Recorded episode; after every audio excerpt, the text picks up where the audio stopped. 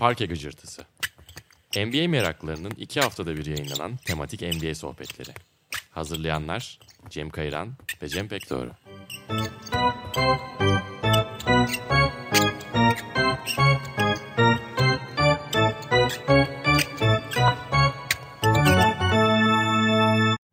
Bantmark Sokrates Podcast işbirliğiyle hazırladığımız Parke Gıcırtısı'nın yeni bölümüne hoş geldiniz. Ben Cem Kayıran. Sevgili Cem Pekdoğru ile birlikte bu hafta özel bir konuğumuz var. Spor basınından muhtemelen tanımadığınız bir isim başka bir dünyadan. Ee, Ali Güçlü Şimşek'le birlikteyiz. Hoş geldin Ali. Selam Cem. Nasılsınız? İyiyim ya sen? İyiyim ben de. Başka bir dünyadan. Başka bir dünyadan. Ama gerçek bir basketbol James, sevdalısı. hatta. Yani aynen zaten e, öncelikle beni davet ettiğiniz için çok teşekkür ediyorum. Ama burada olmak için ne yaptım? E, bunu nasıl hak ettim gerçekten bilmiyorum. Kesinlikle sevgimle buraya geldim. Basketbol sevgimle. Umarım dinleyenlerinize de bu sevgimi aktarabilirim. Evet, Ali aynı zamanda basket kortunda da fazla yetenekli bir isim. Birkaç kez çok keskin şutlarının çok iyi bir stilinin olduğuna tanıklık ettim. O yüzden artık gel biraz konuşalım dediğimizde de ortaya ikililer konuşma fikri çıktı. Favori ikililerimiz de aslında biraz genel bir başlığımız var. Ama farklı sıfatlarla tanımlayacağımız bir takım ikililere değineceğiz bugün programda. Süper takımları konuşurken galiba bu NBA'deki teamül değişiminden biraz bahsetmiştik. 2010'ları genel olarak üçlü dörtlü süper takımların inşasıyla geçirdikten sonra başarı formülü olarak bu kullanıldıktan sonra artık aslında 2019 yazında bir kez daha one two punch'lar Evet. hayatımıza girmişken bence şey de oldu zamanlaması da uygun oldu. Evet. Zaten Ali'nin ilk seçimi de sanırım spoil etmiş olmayayım ama modern zamanlarda kurulan ama çok da iyi Gitmeyen. sonuçlanmayabilecek bir proje. Yani abi benimkisi öncelikle bir çırpınış. Yani siz, sizin gibi saygıdeğer e, basketbol duayenlerin yanında e, Yok artık. e, ne işim olduğunu e, kimseye çaktırmadan kendimi de çok bir köşeye tıkmadan hani programı da tatlıca geçirmek için bir çözüm arayışı benimki. Ya o nedir? Farklı ikililer neler bulabiliriz diye. Çünkü o ikili fikri hoşumuza gitmişti e, Kayıran'la. İşte neler olabilir gibi e, derken benim aklıma tabii ki hemen fos ikililer gibi bir şey geldi. Hani fıs çıkan böyle abi bak bu patlayacak denip e, patlamayan ikililer. Dolayısıyla aslında ben genelde böyle küçük ortalarla e, size eşlik etmek ve sizin basketbol bilginizi ve muhabbetinizi burada dinlemek için e, bulunuyorum. Küçük bir gizli moderatör gibi e, düşünebilirsiniz beni. Bu Foss ikililerin cisimleştiği örneklerden biri olarak da Westbrook Harden ikilisinin sanki iyi gitmediğini düşünüyorsun. Ya bence spekülasyona çok açık. Yani e, hatta şöyle bir yerden alabiliriz belki konu. Yani NBA gün geçtikçe artık tamamen ya yıldızlara dönmüş bir e, hani sistemde ve artık yani abi şu benim kankam şu benim falanım gibi gibi artık ben onu dur ben bu yaz konuşurum ben onu dur devre arasında ben bunu bir ikna edeyim falan. Yani hani artık iş biraz laçkalaşmış e, gibi de geliyor. Yani profesyonelliği bir hafif bir e, gölge düşüyor diyebilirim ki hoşuma gidiyor bir yandan. Ama bir yandan da şimdi ben diğer spor ya başka başka sporları da çok seven biri olarak yani futbolu vesaire gibi yani artık bu kadar da oyuncunun eline verilirse yakında o zaman hani hani ben gidiyorum şimdi oğlum oynasın gibi hani şimdi LeBron ailesini izleyeceğiz yani hani e, yani James ailesini izleyeceğiz daha doğrusu. Bilmiyorum işte siz buradan topu alın neler diyeceksiniz. Üstad sizsiniz burada. Yani burada gerçek bir Westbrook duayeni. Yani adeta beraber büyümüşsünüz bu arada. Hikayenize hayran kaldım. Yani çok şey e, atlatmışsınız beraber. Evet UCLA günlerinden beri o sadece kısa savunması tam sağ baskı için kullanıldığı günlerden beri Westbrook'un yanındayım ve direnişimi sürdürüyorum. Zor günler geçirdik ama gerçekten geçen yaz hani Kyrie Irving, Kevin Durant var. Kawhi Leonard, Paul George ikilisinin bir araya gelmesi aslında dediğin şeylere çok uyuyor. Çağı çok iyi temsil ediyor o anlamda. LeBron AD var tabii ki. LeBron AD var, Westbrook Harden var.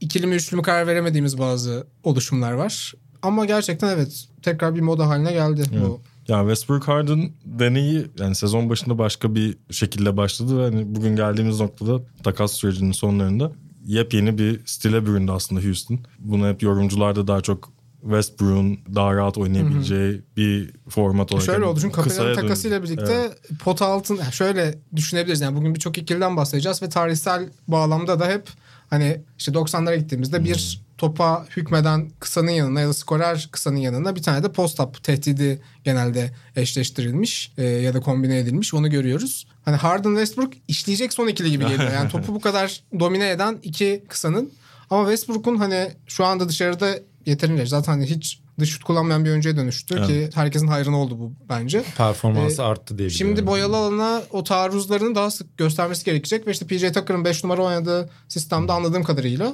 Hava atışına Harden'ın çıktığı sistemde. Evet. çok ilginç bir deney yani çılgın bir proje olduğunu söyleyebiliriz.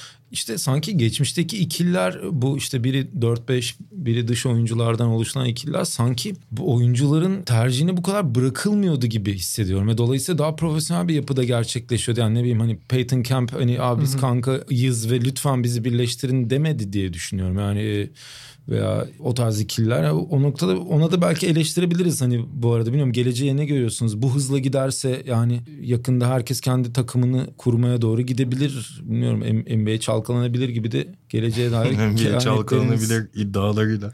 İsterseniz yani bununla ilgili bir şeyler söyleyin. Yani bu gidişat zaten çok belirleyici. Hani oyuncular daha fazla dümene geçti. Sürekli gelen eleştiriler bunlar. Bu kontrat sürelerinin kısalması vesaire bunlarla da ilgisi var. Ama hani saha içinde sonuç yani iyi sonuç alabildiğin deneyler az olmaya başladı aslında. Şimdilerde de hani D'Angelo Russell, Carl Anthony Towns hani bunlar da kankalar nihayet buluştular gibi bir herkeste bir rahatlama hissi oldu. Ama biraz bu zamanla göreceğimiz bir şey. Mesela Kawhi Leonard Toronto'ya gitti hani şampiyonluk oldu. Şimdi bu sene yeni bir oluşum olarak Clippers'da hani henüz bir ikili olarak çok parladıklarını göremedik belki Paul George'la Evet. birlikte ama Ve takımın geri kalanında biraz rahatsız diyebiliyorum durumdan. Yani geldiler sürekli bir goy goy sürekli bir babalama bu ikisi. Abi ama sene sonunda şampiyon oldukları zaman kim bu kankacılık çalışmadı bu sefer diyebilir ki yani. falan. Katılıyorum. Olabileceklerin ne dair şeylerim de zayıf. Oo. Ben de. Yani çok e, kuvvetli bir takım olduklarını düşünüyorum ama. Tamam, bilmiyorum. biraz playoff düşünerek yapılmış bir takım gibi. Ama ikililere dönelim tekrardan. Biz ikililere dönelim. Aynen. Ya ben tamamen bu arada negatif bakmıyorum bu oyuncuların direksiyonu ele geçirmesine. Tabii ki yani bu söylediğimiz Kawhi Paul George örneği biraz işin yan etkisi gibi ama ya 90'lar geri dönsün romantizmini yapmayacağım alanlardan biri. Çünkü ya şu an NBA dediğimiz markayı yaratan o büyük geliri jenere eden oyuncuların bu pastadan daha fazla pay aldığını da görüyoruz. Mesela son işte Oyuncular Birliği'nin en son lockout tehditleri ve sonrasında yapılan yeni CBA'dan sonra belki hani Ali bu müzisyenler için de geçerlidir. Yani işte Spotify'a siz müziğinizi koyduğunuzda biz buradan yeterince adil bir ortamda telif e, almıyoruz. telif işte, almıyorsunuz. aynen. Üretimimizi dinleyiciye eşit şartlarda sunmuyoruz durumu vardır. Ve biraz oyuncuların NBA içerisindeki şeyi de böyle. Yani zaman içerisinde bazı hakları kazandılar ve iş artık belki sosyal medyanın da etkisiyle artık bu oyuncuların hepsi birer hani tırnak içinde commodity olduktan sonra ve hepsinin kendi markaları yönettikleri markaları profesyonel olarak olduktan sonra lige karşı öne geçtiler. Takımlara karşı o iktidar alanını kullanmaya başladılar. Bu şu anda biraz bir ekstremden diğer ekstreme gittik belki ve burada da şu anda onun o sınırlarını bir şekilde keşfediyor oyuncular. Ben tamamen sağlıksız bulmuyorum bunu. Ama evet yani bir dengeye oturacaktır diye de düşünüyorum. Bir Mike D'Antoni ikilisiyle girdik aslında programa. Russell Westbrook ve James Harden'dan buralara geldik. Benim de aslında ortaya atmak istediğim ilk ikili yine Mike D'Antoni takımıyla izlediğimiz Steve Nash ve Amara Stoudemire olacak. Wow. Bu sefer biraz daha eski usul ikililere örnek verebileceğimiz bir guard ve bir uzun ikilisi. 5 sene kadar bir arada oynadılar 2005-2010 arasında. Daha önceki programlarda da söylemiştik hani benim de böyle gençlik yıllarımda izlemekten en keyif aldığım ve böyle hani hala dönüp çok iyi hatırlayıp eski maçlarını da zaman zaman izlediğim bir Phoenix Suns takımı. Seven Seconds or Less hala anılan ve bugünkü basketbolun da aslında bugün izlediğimiz yüksek tempolu oyunun da aslında temellerini atan bir takımdı Phoenix Suns o kadrosu. Ve işte Steve Nash ve Amara'da inanılmaz pick and roll oyunları. Zaten Nash'in ne kadar iyi bir pasör olduğunu burada tekrar tekrar anlatmaya gerek yok ama Amara'nın da belki kariyeri boyunca izlediğimiz en üst seviyesiydi. Hani ondan sonra hiç o düzeyde bir Amara izleyemedik. Hala izliyoruz Amara'yı bu arada. Maccabi Tel Aviv'de. Daha yakınlarda. Benim için hani böyle ikili dendiğinde aklıma gelen ilk örneklerden biri. Hani Ya ben mesela onları üçlü bir paket olarak düşünüyorum. Marian'ı çok. Sean da katıyorum. Sonra beşli olarak düşünüyorum ve sonra işin içinden çıkamıyorum. Ama şunu da düşünebiliriz. Az önceki fosikillere mesela örnek olarak vereceğim iki tane ikili olur ki Neş ve Amare o ikililerin parçası olsun. Çok ilginç bir cümlenin içinden sağa bir şekilde çıktım. Tebrikler bu arada. E, Nash Amara ile buluşmadan önce Dallas'ta Dan Nelson altında Nash Nowitzki ikilisi bir türlü konferans yarı finalinin kapısını aşındıramayan Spurs'e elenen birkaç kez yine o yüksek tempo oynayan ama bir şekilde vuslata eremeyen ve yani Nash'in kazanan bir takım parçası olabileceğine dair şüpheleri çok güçlendiren bir takımdı. Amare de Çaylak Amare'de Stefan Marbury ile bir araya gelmişti. Yani ben Marbury de çok anmayı sevdiğimiz benim için çok 90'lar bir adam. Çok mutlu olmuş ama mesela e, şimdi küçük bir ek bilgi vereceğim. Ben yaklaşık bir 15-20 sene Esten sonra sevgili e, Cem Kayır'ın e, tatlı davetleriyle beraber geçen sene e, itibariyle yani bir senedir falan tekrar takip etmeye başladım. Dolayısıyla çok ciddi bir boşluk var. Yani neredeyse Lebron'u kaçırdım gibi ama çok seviyorum gibi öyle düşünüyorum. E, ve Marbury duymayalı çok olmuştu. Mesela dün e, biz bir muhabbet ederken Baron Davis e, dedik sonra bir gözler doldu. Şu an yani Marbury ile beraber e, iyice bana ayrı bir şey geldi. Ne bileyim o dönemin böyle gizli starları işte Sprevel'ler falan efendim. Unutulan çok değerimiz var yani onu demek istiyorum. ya Baron Davis belki bunlardan biri değil ama bir de Stephen Marbury, Steve Francis gibi oyuncular hani analitik uyanıştan sonra NBA'de ya da Amerikan basınında bunlar hani büyük takım kimyasını bozan ve hiçbir şekilde efektif olmayan, efektivite karşıtı oyuncular olarak mimlendiler ve bütün mirasların üzerine çöküldü ya. Bu benim hani karşı çıkmak istediğim. Çünkü yani hmm. 2000'lerde ona göre hani paradigmalar vardı. Ona göre yaşayan sistemler vardı ve bazen hani volume shooter da lazımdı. Yani Kobe'nin de o zaman ilk 10 senesini çöpe atabilirsiniz. Ama başladığı yerden yukarı mı çıkarıyordu organizasyon aşağı mı indiriyordu? Hı hı. Bu tartışmaya açık bir konu. Stefan Marbury'nin ama ya çok savunamayacağım dönemleri var. Bunlardan biri Minnesota tarafından seçiliyor. Kevin Garnett de bu sefer de bir araya geliyor ki Minnesota dönem işte 89'da expansion draft ile lige dahil olan ve kimsenin gitmek istemediği çok soğuk ve çok ücra bir köşe hiçbir şekilde ayakkabı firmalarının bile hani tenezzül etmedi. Evet yani oraya gittiğinde senden bir star çıkarmaları çok zor gerçekten. O yüzden hatta draft edilip de oraya gitmeyi veto eden çok fazla oyuncu da olmuştur o dönemlerde ki bu arada Ricky Rubio'nun bile gitmek istemediği söylenmişti. Ta işte 2000 kaçtan bahsediyoruz? 2009'dan bahsediyoruz. Evet. Minnesota'nın öyle bir e, makus tarihi var. E, Marbury önce KG ile bir araya geliyor. O takım zaten hani listeden çıkan KG yavaş yavaş hani rüştünü ispat ediyor. Hmm. O hani çok şampiyonluk adayı olabilecek, contender olabilecek bir takım değil ama Marbury oradan New Jersey'ye gidiyor. Ki hani her zaman bir büyük pazar takımında oynamak istediği, işte New York'a gitmek istediği, Los Angeles'a gitmek istediği söyleniyor. New Jersey'ye gidiyor. All-Star oluyor kariyerinde ilk kez. Ama... Geçen programda da andığımız. Aynen. Önce 2001'de sonra 2003'te evet doğru. Ya kendisini All-Star olarak bir şekilde takdis ediyor ama hiçbir şekilde kazanan bir takım parçası olabileceğine inanılmıyor. Ve o ayrılığında Kid geliyor. New Jersey Doğu Konferansı'na hükmetmeye başlıyor. Ve Marbury'nin kariyerinde hep bu var yani. Hep Marbury'den kurtulan takım bir anda Yükselmeye evet, yüklerini atmış gibi arşa çıkıyor. Ee, işte kit takasından sonra hmm. New Jersey yükseliyor. Hmm. Şöyle bir şeye rastladım dün. KG ile de hani o 90'ların ortasındaki oluşturdukları ikili. Aslında çok göze hoş gelen bir ikili hani vaatkar bir ikili ama kötü ayrılıyorlar. Hmm. Sonra 2002 yılının 31 Aralığında bir Minnesota Phoenix maçı oynanıyor. Hı hı. KG işte herhalde Sprewell ve Cassell'le yeni bir şampiyonluk formülü oluşturmaya çalışıyor. Minnesota'da hiçbir zaman bulamayacağı. Phoenix'te Amare'nin draft senesi. Amare liseden direkt geliyor. Evet ya onun altında ama herkes şey diyor yani Yao Yo Çin lobisi birinci seçtirdi. Aslında Amara çok daha büyük yetenek. Karon Butler daha büyük yetenek falan diyorlar. Öyle bir dönemde Minnesota Phoenix'i yeniyor ama maçtan sonra KG Amare kıyası yapması isteniyor Marbury'den. İki tane listeden gelen çaylak uzunu aslında Marbury'nin birlikte oynadığı. Orada şey diyor. E, yakın bile değil. Yani Amare KG ile kıyaslamak saçmalık olur. Bu Michael Jordan Mario Eli ile kıyaslamak gibi bir şey olur diyor. Ufalamış gerçi. İnanılmaz yani 15-20 yılda bir görebileceğiniz bir çocuk falan. KG'ye soruluyor ne diyorsun diye. Yani işte Marbury beni atlatamadı diyor. ee, o kıskançlık içinde büyüdükçe büyüyor. Kime sorarsanız bunu söyler diyor. Yani Marbury'nin öyle bir şeyi var yani. Bu iyi takımların hepsinde şeyi görüyoruz. Yani Kid'in Nash'in geldiği şeylerden bir önceki basamakta hep bir Marbury deneyi var kötü giden. Şeyi de çok ilginç buluyorum. Marbury'nin bir Çin sayfası açılıyor kariyerin evet. sonunda ve hani o dönemde galiba Justin TV falan var şu an Twitch'in benzeri olan. Oradan streamler açıyor ve hani ırkçılık çizgisini çok aştığı Çin'de yaşadığı saçmalıkları tuhaflıkları anlatıyor ama hani çok ill-advised yani hiç çok kötü PR. O bence Amerika'ya dönüş kapılarını kapatıyor zaten ama oradaki kariyerinde şeyi beklersin. Yani Çin'de inanılmaz disiplinsiz, çok saçma bir basketbol ortamı var.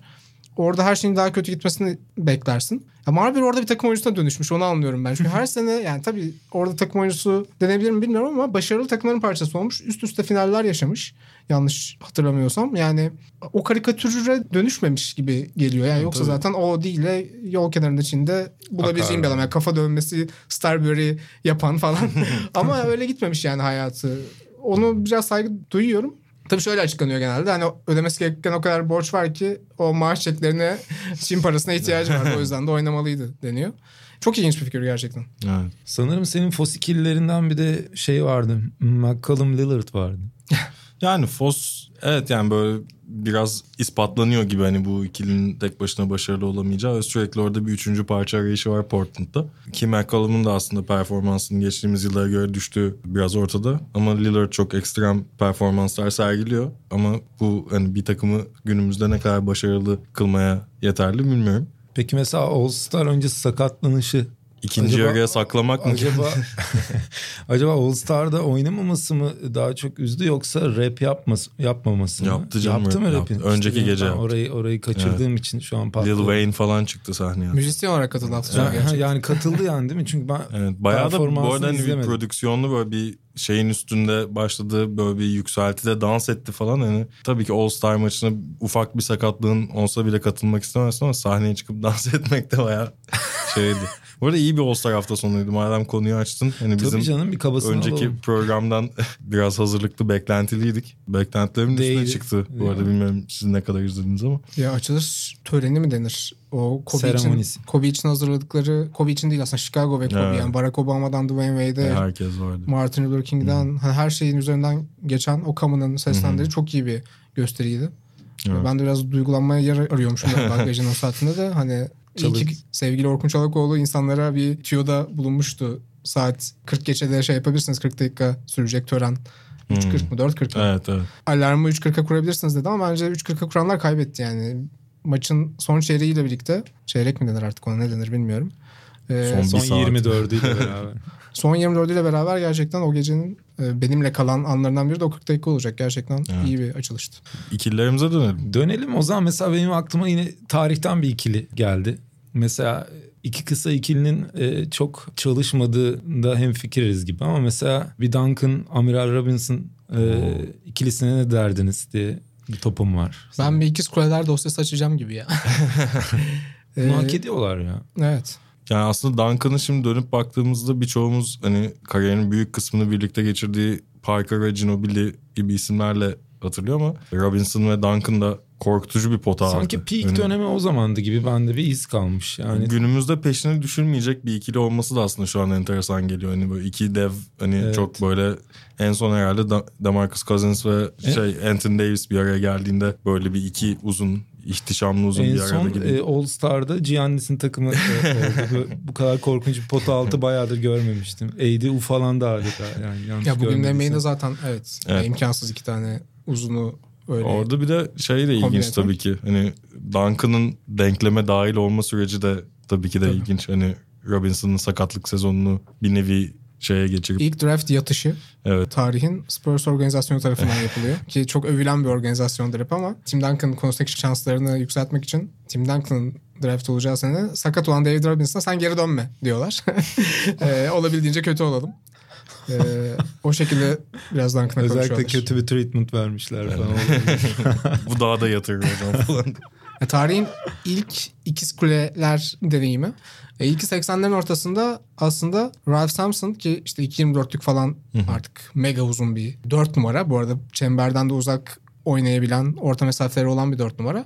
Ralph Sampson takımdayken 84 draftinde Michael Jordan değil Hakim Olajuwon'u seçiyor Houston ve bugüne kadar da çok fazla eleştirilmeyen bir seçim. Çünkü yani Hakim'in müthiş kariyerinin dışında e, şartlar düşünüldüğünde de Hakim işte Houston'da oynuyor üniversiteyi. Hatta Clyde Drexler'la Faisal Ema- Cema denen iki sene üst üste kolej basketbolu domine ettikleri bir geçmişleri var. Ki ikisi de ulusal finalde önce NC State'e Jimmy Valbuena'nın koştuğunu yaptığı o takıma yeniliyorlar. Sonra ki o işte kolej tarihinin en büyük upsetlerinden en büyük sürprizlerinden biri olarak görülüyor. İkinci sene de Patrick Ewing'in Georgetown'una yeniliyorlar. İlk sene çok acayip bu arada inanılmaz trivia bir bilgi. Lorenzo Charles o sezonun 83 e, NCAA finalinin ikonik şutunu atan oyuncu. Yani hiç NC State'e hiç şans verilmiyor. Orta sahadan demeyeyim de hani çok zor bir üçlük savrulan çembere değmiyor. Lorenzo Charles alıp topu tipliyor. E, Lorenzo Charles da bu konudan bahsetmeye hani şey olur ya bu senin hayatının anıdır. 50 yıl boyunca bunu anlatacaksın gazeteciler. Çünkü hani profesyonel kariyerinin çok o seviyede yüksek olmayacağı falan biliniyor. Charles biraz bunu e, introvert de biraz bir karakter. çok bunu istemiyor yani. Gelen röportaj tekliflerini kabul etmiyor vesaire. Sonra bir 10 yıl sonra falan yolu Bursa'ya düşüyor. Oyak Renault'da basketbol oynuyor. O dönemde Cem Akta, sevgili Cem Akta takım koçu. Ondan öğrendiğim bir şeydi zaten hani tamamen o garip envanterlerde TBL arşivlerinde kaybolacak bir detay bu. Ben Lorenzo Charles'ın koçluğunu yaptım dedi. Çok da böyle hani kendini soyutlayan falan bir tipti falan dedi. Abi yani Lorenzo Charles bir E ESPN 3430 belgeselinin anlatıcısı olabilirdi ya da Netflix'e şu an hayvan gibi rating alacak bir işin başında olabilirdi. Onu produce edebilirdi. Ama bunu istemiyor. Ve abi trajik bir şekilde hayatın maalesef noktalanıyor. E, 2013'te otobüs şoförlüğü yaparken bir kaza geçiriyor. Hatta hani bu garaja falan sokarken hani bir yolcu yok. O şekilde hayata veda ediyor. Lorenzo Charles buradan bir şekilde ikilileri nasıl bağlanıyor? Hakim Drexler ikilisiyle bağlanıyor ama Radyoya Ee, bu arada bir hafif radyoda böyle bayraklar yere eğildi. hafif tatlı bir soğuk rüzgar esti. Hakim ve Sampson bunu yapan ilk yani Twin Towers trademarkı bu ikiliye ait. Ama o takım şampiyonluğa 86'da sadece yaklaşabiliyor. NBA finali oynuyor. Boston'a kaybediyor. Boston'da potu altında hani kimse onlara ikiz kuleler demiyor ama Kevin McHale ve Robert Parrish var. Yani hiç sorun değil onlar için Sampson hakemi, genç hakemi savunmak. Hatta 86'da Bill Walton da var. Yani inanılmaz üçlü tehdit. Ondan sonra Duncan Robinson evet yüksek profil olarak ilk deneme olabilir ve son olarak da dediğin gibi Cousins ve AD hatırlıyoruz.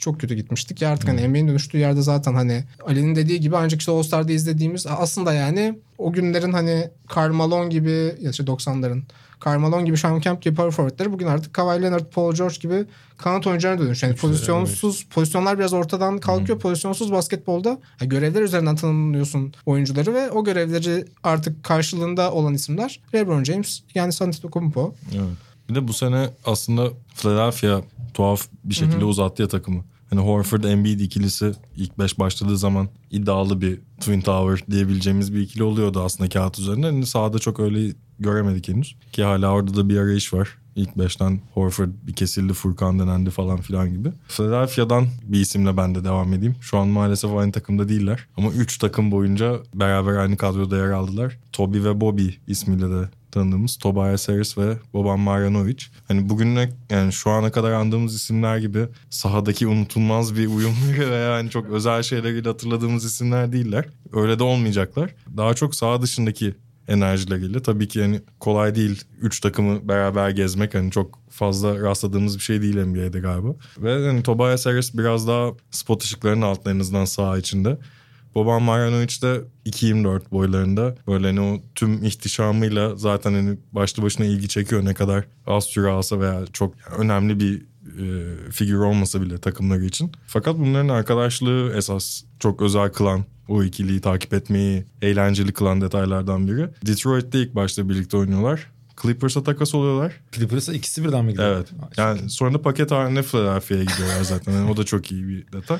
Ama Clippers'dayken işte aslında Los Angeles'taki hayatlarını konu eden bir YouTube serisine başlıyorlar. Clippers'ın YouTube hesabından. Ve böyle inanılmaz eğlenceli. Yani çok böyle zorlama da hissettirmiyor. Hani bir acting var, bir oyunculuk var ama dinozorların peşine düştükleri bir maceraları var. Veya işte yaz aylarında dans kursuna gidiyor babam Marjanovic. Bunun işte sahada sana faydası var diye Toby'yi ikna etmeye çalıştığı anlar falan oluyor. Şu anda da işte hani aynı takımda değiller ve böyle ilk defa karşılaştılar geçtiğimiz haftalarda Dallas Philadelphia maçında. Ne yazık ki senede iki kez karşı karşıya gelen takımlar ve hani o meşhur selamlaşmalarını falan maçtan önce yine yaptılar. Vince Carter'la Kent Bazemore'un da bir YouTube programı vardı Hawks'ta takım arkadaşıyken. Öyle bir şey O vardı. Düzenli bir şey miydi bilmiyorum. Sanki ben tek seferlik bir yayın falan için yok düzenli gibiydi. Bir de o şekilde yıllar sonra buluşan ve yine vaatlerini karşılayamayan bir üçlünün ikilisi olarak Darius Miles ve Quentin Richardson. Aynen. Lamar Odom'la birlikte bu Clippers'ın 2002-2003'te inanılmaz atletik, saldırgan, Clippers şehri tekrar ele geçirecek falan gibi hadsizlikler yapan üçlünün ikilisi. Onlar bir galiba Players Tribune için bir video serisine başladılar. Çok iyi Onlar- konuklar alıyorlar. onun Baron Davis'in olduğu bir bölüm var mesela. Evet. Tavsiye ederim. Özellikle Baron Davis'in böyle Los Angeles'taki bir Godfather statüsü var. Los Angeles basketbolu için. Sadece hani şey değil. Hollywood tarafında değil. Gerçekten basketbolu çok fazla. Los Angeles'tan yetişen her prospektin, her e, yetenekli gencin bir Baron Davis'in huzuruna çıkması gerekiyor gibi bir durum var. Elini öpmesi gerekiyor. Biraz e, Miles'la Curich bundan bahsediyorlar. Kobe'nin de bu arada katıldığı son yayınlardan biri. Onlar Öyle mi? konuk olduğu Ben onu kaçırdım. biliyorum. Vallahi dayanabilirsek izleyelim. Sonra Kobe demişken benim bir başka ikili başlığım daha vardı ama gerisini getiremedim. Varsa sizden bekliyorum. Bence çok Ee, riskli bir yere doğru gidiyor şu an. ya olmadı kesersiniz. Yani sonuçta tespitler yani bunlar e, değiştirebileceğimiz şeyler de değil. Ama tarihte bir tane daha varsa güzel bir ikili başlığı olup yani bir ikili başlığıdır. Beraber kaçan ikililer gibi. Şu an mesela Kobe ve Gigi ben yazıyorum bunu. Hani e, eğer tarihte başka bir örneği vardı ne bileyim hani Manchester United'ın uçağın düşmesi gibi hani o e, facia gibi. Eğer NBA'de de böyle bir şey varsa belki en azından komentlerde aşağıda geçebilir. Bence literatürde yeri olabilecek bir şey. Umarım hani çok tekrarını görmeyiz ama e, Evet. bir ikilidir yani bu da. Acı veren ikili. Acı, acı ikililer yani. Üzücü ikililer. Üzücü demişken ikililerinize o zaman sevindirici ikilileri de geçebiliriz birkaç şey. ya mesela şimdi uzun süre ara verdiğim için tabii ki geri döndüğümde de Heyecan aradım yani, biraz. ya heyecanlanıyorum ve tutunacak dal arıyorum tabii ki. Mesela yani Lebron'un yaklaşık 10 küsür senesinde izlememiş olmanın verdiği bir acı ile beraber kendisinin keyfini e, sürüyorum AD ile beraber izlerken. Ve hani 2K oynarken veya böyle bir şekilde ya NBA maçlarına denk geldiğimde de ya çok romantik bir şekilde yani çocukken en çok neyi izlediysem hani o kalmış. Mesela Chicago'da oynanıyorsa maç yani klasik statta o Chicago Bulls logosu falan varsa hani hangi takımla oynuyorsam olayım sanki orası evmiş gibi bir his. Çünkü hani işte bir şekilde en çok e, hani Jordan'lı e, hani gençlik dönemlerimiz işte 80'lerin sonu 90'ların başları falan e, oralar çok keyifliydi gibi. Neyse dolayısıyla tutunacak şey olarak ben de gençleri buldum. Ve işte Camorant'larımız olsun işte e, Zion'larımız olsun bunlar şu an benim için çok ilgi çekici. Çünkü hepsinin kariyerinin başı e, işte şu an ismini çok hatırlamadım ama e, Instagram'dan işte 30-40 tane böyle saçma sapan genç e, takip ediyorum. Kim olduğunu bilmiyorum daha e, NBA'ye girmemiş 14 yaşında çocuklar falan işte gelecek vaat ediyor Senin. Russell Westbrook'un olabilir. Yani tutun, tutunmaya çalışıyorum yani. O noktada mesela benim fantezi draft gelecek ikililerimden bir tane atmak istiyorum. O da ya mesela işte Jamorant'la işte Zayn bir arada olsa ne olur? Zaten Rising Stars'ta da biraz gördük gibi.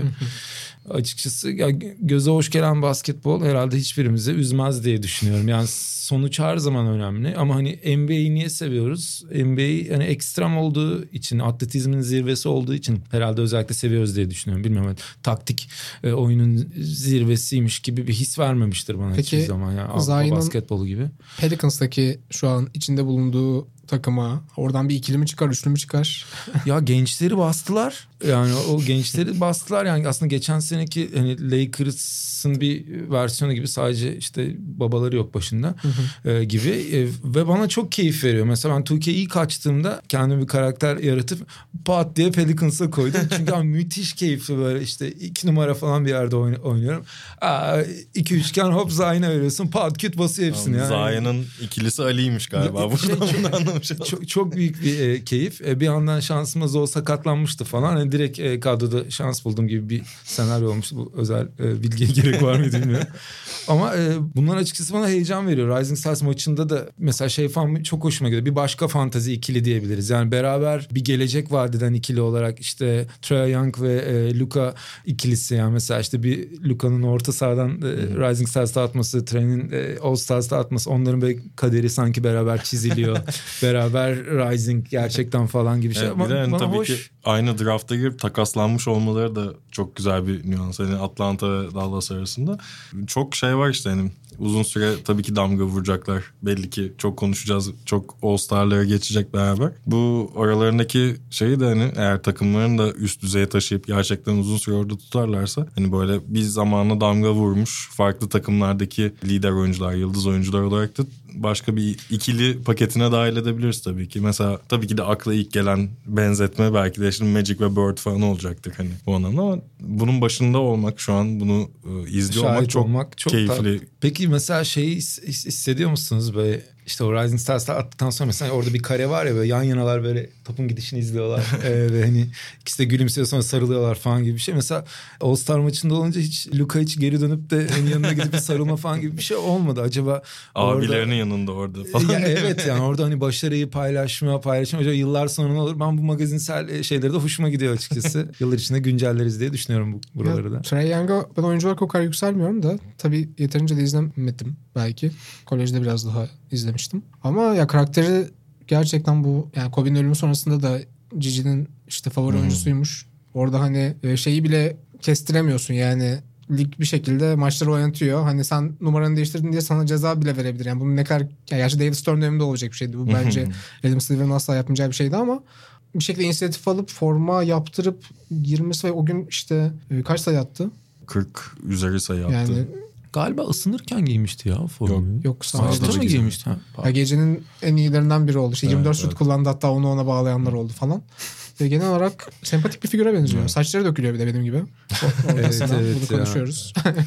Bu arada yani senin açtığın kanaldan gençlerimize Ja Morant'i Zion'la izlemek isterim dedin ama Triple J, JJJ, Yani Jaren Jackson benim gerçekten çok fazla beğendiğim, çok fazla tuttuğum ve hani yanına böyle bir parça geldiği için de hani Mike Conley güzel bir abiydi mutlaka onun için ama böyle birlikte uzun bir umarım uzun süre birlikte oynarlar tabii ki.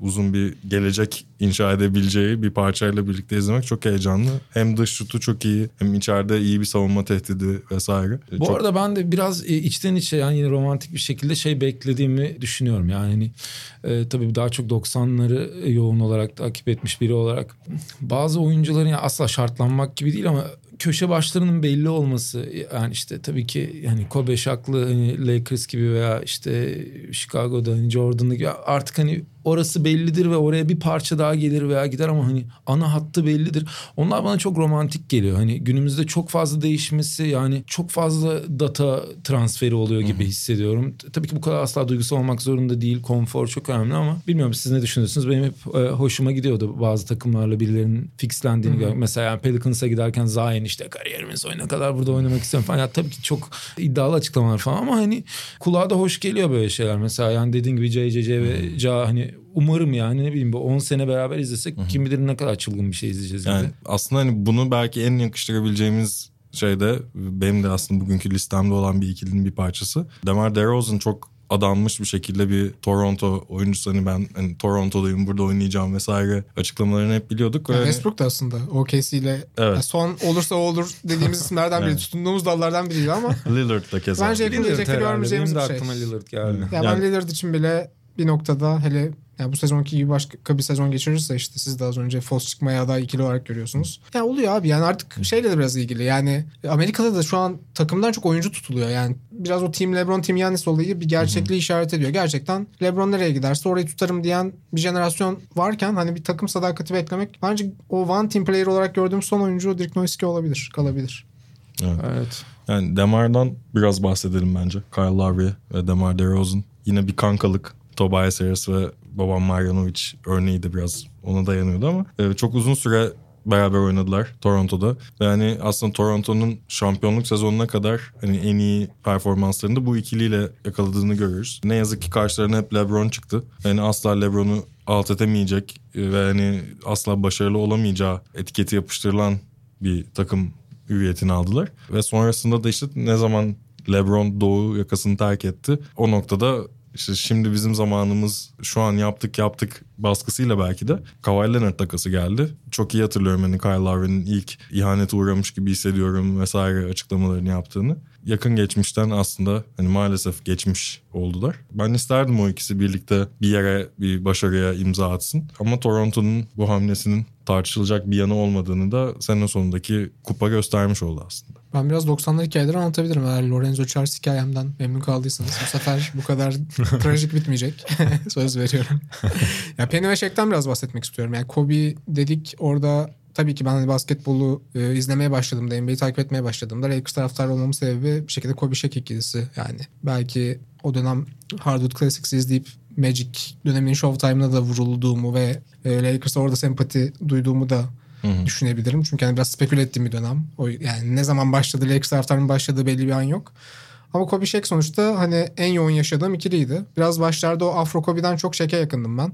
Sonra o çalkantılar, çalkantılı günlerde biraz daha Kobe'ye yaklaşmıştım. Özellikle de o ikili bozulduktan sonra Kobe'ye daha fazla saygı duymaya başladım. Ama bunların hani daha küçük bir ölçekte 90'ların başında zaten Kobe Shaq denkleminin yaşandığını aslında Kobe Shaq ikilisinin bir reenkarnasyon olduğunu falan fark ediyorum. En son dün gece de gelmeden Jonathan Abrams'ın Orlando Magic'in o 93-95 arasındaki o 3 sezonla sıkışan tarihini o ilk Orlando Magic'in şampiyonluk e, iddiası üzerine bir sözlü tarih hazırlamış. Başlığı da Blue Chips hatta. O filmi izlediniz mi bu arada? Shaq'in oynadığı, Penny Hardaway'in de oynadığı kolejdeki aslında corruption'ı, çarpık düzeni anlatan bir hikaye. Biraz kronolojiyi bu sefer çok fazla esnetmeyeyim. Orlando 89'da lig genişlediğinde katılan 4 takımdan biri. Aslında 87 ilk olarak Miami Heat'in, Minnesota Timberwolves'un ve Charlotte Hornets'ın lige girmesi bekleniyor. Davis Stone özellikle Florida pazarına artık girelim. Hani orada önemli bir şey olabilir, potansiyel olabilir dediği dönem. Ama ikinci Florida takımına ikna olması yine ilginç. Yani Orlando çünkü sadece işte orada Walt Disney World var. Ee, Amerikan popüler kültüründe de sadece onunla hani bilinen işte çocuklu ailelerin sömestr tatillerini geçirdikleri bir destinasyon ama çok bir şey yok yani işte futbol zaten daha revaçta. Orlando'da bir basketbol takımı çok e, insanlara şey gelmiyor yani. Biraz akıl dışı geliyor ilk aşamada. Ee, ama bir şekilde ikna ediyor oradaki şehrin zenginlerinden biri iyi bir salon projesiyle ve 89'da Orlando'da bu diğer üç takımla birlikte NBA'ye adım atıyor. Ve ilk iz bırakanı da o oluyor bu dörtlüden aslında. Nasıl oluyor bu? Tabii ki bolca şanstan yardım alarak. 92 draftinde zaten ligin en kötü ikinci takımı olarak lotaryaya giriyorlar. E işte 66 toptan onu Orlando'nun. Ve Shaq piyangosu bir şekilde Orlando'ya vuruyor. Hatta Shaq'in o dönem Los Angeles'ta oynamak istediği de çok konuşuluyor. İşte menajerinin biraz ayak sürülüyor ama bir şekilde Orlando'da Shaq kraliyetini başlatıyor. İlginç olan ertesi sene Shaq doğrudan etkisini gösteriyor. Zaten işte iki tane pota kırdığı smaç var. Hani oradaki sentetik şey değişiyor. Damga vurmak. Yani aslında. gerçekten kural değiştiren ya da işte hatta dem- lojistiği değiştiren bir adam. Lojistiği demirbaşlarını değiştiren bir karakter. Bu arıyoruz mesela işte Z- Zayn'ın pota bükmesi gibi bir şey Evet, bu. evet. Yani hani buna ihtiyacımız var bence bugün de. Yani güncellenmek kadar istiyoruz. karşılaşmadığın bir şey görüyorsun. E, 93'te de NBA bunu yaşıyor. Ve o sezon galiba işte Reggie Miller'ı draft etmiş Indiana ile birlikte. Onlar işte Reggie Miller'ı Rick Smith'i yan yana getirmiş olabilirler. İkisi 8. sıra. 8. sıra evet 41-41 bitiriyorlar. Tiebreaker'ı Indiana aldığı için sezon içerisinde yendiği için Orlando'yu. E, Orlando lotaryaya kalıyor ve birinci sırayı seçme ihtimali en düşük takım olarak 66 pimpon topu arasında bir tane sadece e, Orlando'nun topu var ve o top düşüyor. Ve ertesi yıl Penny Hardaway'i seçiyorlar bir numaradan. Bu daha doğrusu Penny Hardaway'i seçmiyorlar ama Shaq'la Penny'yi böyle bir araya getirmiş oluyorlar. Weber, Zaten Weber'la mı takas oldu? Evet. Zaten bu şey de bu tekrar yaşanmasın diye o matematik değişiyor Hmm. ondan sonra. Ama yine bu Cleveland'ı engellemiyor. 2010'larda 4 sene içerisinde 3 tane birinci Bir sıra numara. seçimi. Gerçi bir tanesi takasla gelmişti onların ilki. Philadelphia'nın da çok üst üste geldi sonra. Bir de şey var. En anomali aslında 2008'de Derrick Rose'u Chicago'nun seçtiği draft. Draft. Yine playoff yarışında son anda kaybettikten sonra Bir numara draft. bir numarayı alıyorlar. Chris Webber dediğin gibi yani Michigan'da zaten o Fab Five takımının yani bir şöhret aslında Chris Webber kolejden çıktığında ve konsensus bir numara seçimi adayı. Ama Shaq geçen programda bizim konuştuğumuz hani Gary Payton'la Karl Malone'u ben ikna ettim buraya gelmeye hikayesine. O zamanlarda GM'liğe başladığını ve ya Webb benim adamım iyi oyuncu ama Penny'i seçmeliyiz dediğini söylüyor. Yeni Magic Johnson diyor ona. Onu onore ediyor ve biraz aslında front ofisi orada etkiliyor ama bugün bakıldığında aslında o Kobe deneyimi de düşünüldüğünde Shaq'in burada bir numara benim dediği ve bunu şüpheye mahal bırakmayacak şekilde yapacağı bir ikinci oyuncuya bir gerçekten işte Batman'in Robin'e ihtiyaç duyduğu gibi bir Robin olduğu aşikar olan bir Robin'e ihtiyaç duyduğu düşünülebilir. Çünkü hani o 3 yıl çok iyi gitmiyor. Bence Weber'ı istemiyor biraz. Hani çünkü büyük bir şey olarak geliyor ve Batman'le Batman Evet, olmaz. Batman'le Batman olmaz. Ama abi Penny çok da böyle o da biraz introvert bir yapı ve çok hani inanılmaz yıldız olmasını beklemeyebilirsin ama yine ayakkabı markaları arasındaki savaşın hızlandığı bir dönem e, Shaq Reebok'un bir numaralı oyuncusu. Ve şey diyorlar yani Nike'ı tahtına indireceğiz diyorlar. Shaq o dönem bütün yani takımın yani rol oyuncularına yan parçaların hepsine Reebok'tan kontrat ya. Hepsi hepsi Reebok. Yani Brian Shaw'un Reebok sponsorluğu var. Normalde hani Brian Shaw'a signature ayakkabı yapıyorlar. Brian Shaw işte İstanbul'a geliyor hatta. Hepsi bunlar hani o dönem Reebok Türkiye'deki distribütörü Turgay Demirel olduğu için hani zaten biraz Türkiye basketbolunda fonlayan şirket Reebok. Onun hep hani tezahürü bunlar. Ve Penny Hardaway Nike'ın adamı. Çok da hani üzerine düştükleri bir oyuncu değil aslında. Daha güçlü oyuncuları var. Ya zaten Jordan var. Hani her şeyden önce. Jordan reklamlarını Spike Lee falan yönetiyor. Ama bir Nike şey diyor. Penny'e de bir şans verelim. Güzel bir fikrimiz var. Ee, Bir reklam projesi çıkıyor. Lil Penny. Bir Penny Hardaway kuklası. Aslında biraz Uncle Drew esprisine benzer bir şey. Ve Chris Rock seslendiriyor. Bu inanılmaz. Lil Penny inanılmaz şey oluyor. Tyra Banks falan oynuyor reklamlarda inanılmaz. Hani ayakkabı da yok satıyor. Ve tüm bunlar hani sahada da Penny bunun karşılığını veriyor. İşte Anthony Hardaway artık gerçekten Penny oluyor. Lil Penny şakaları yapılıyor. E biraz Shaquille'i tehdit etmeye başlıyor. Buna rağmen bu takım Jordan bıraktığında işte iki yıllık bir pencere açıldığında o iki finalden birine girmeyi başarıyor. Houston'a işte karşı. yani Penny ile Shaq çok iyi bir ikili oluyor. Dennis Scott var müthiş bir. O dönemin hani çok çağının ötesinde bir oyuncu. O dönem bu kadar fazla üçlük kullanan çok fazla oyuncu yok. 3D deniyor zaten. Horace Ee, Grant da var değil mi? Horace Grant var. Bulls'tan böyle şeyle biraz da bilenmiş, kurulmuş bir şekilde ayrılan Horace Grant. Zaten playoff'ta karşı karşıya geliyorlar. İlk beşte Nick Anderson tamamlıyor ki olayın yine biraz trajediye dönüştüğü yer Nick Anderson. Ama Michael Jordan yarı sezonda dönüyor. Mart ayında dönüyor. İşte 45 numarayla falan sahaya çıkıyor önce. Bu biraz aslında tüm o anlatıda o beyzbol hikayeleri falan çok anlatılıyor ama o yarım sezon biraz unutuluyor. Yani Jordan'ı playoff'ta eleyebilen bir takım var ve Orlando Magic. Yani ilk maçta hatta Nick Anderson bir top çalıyor.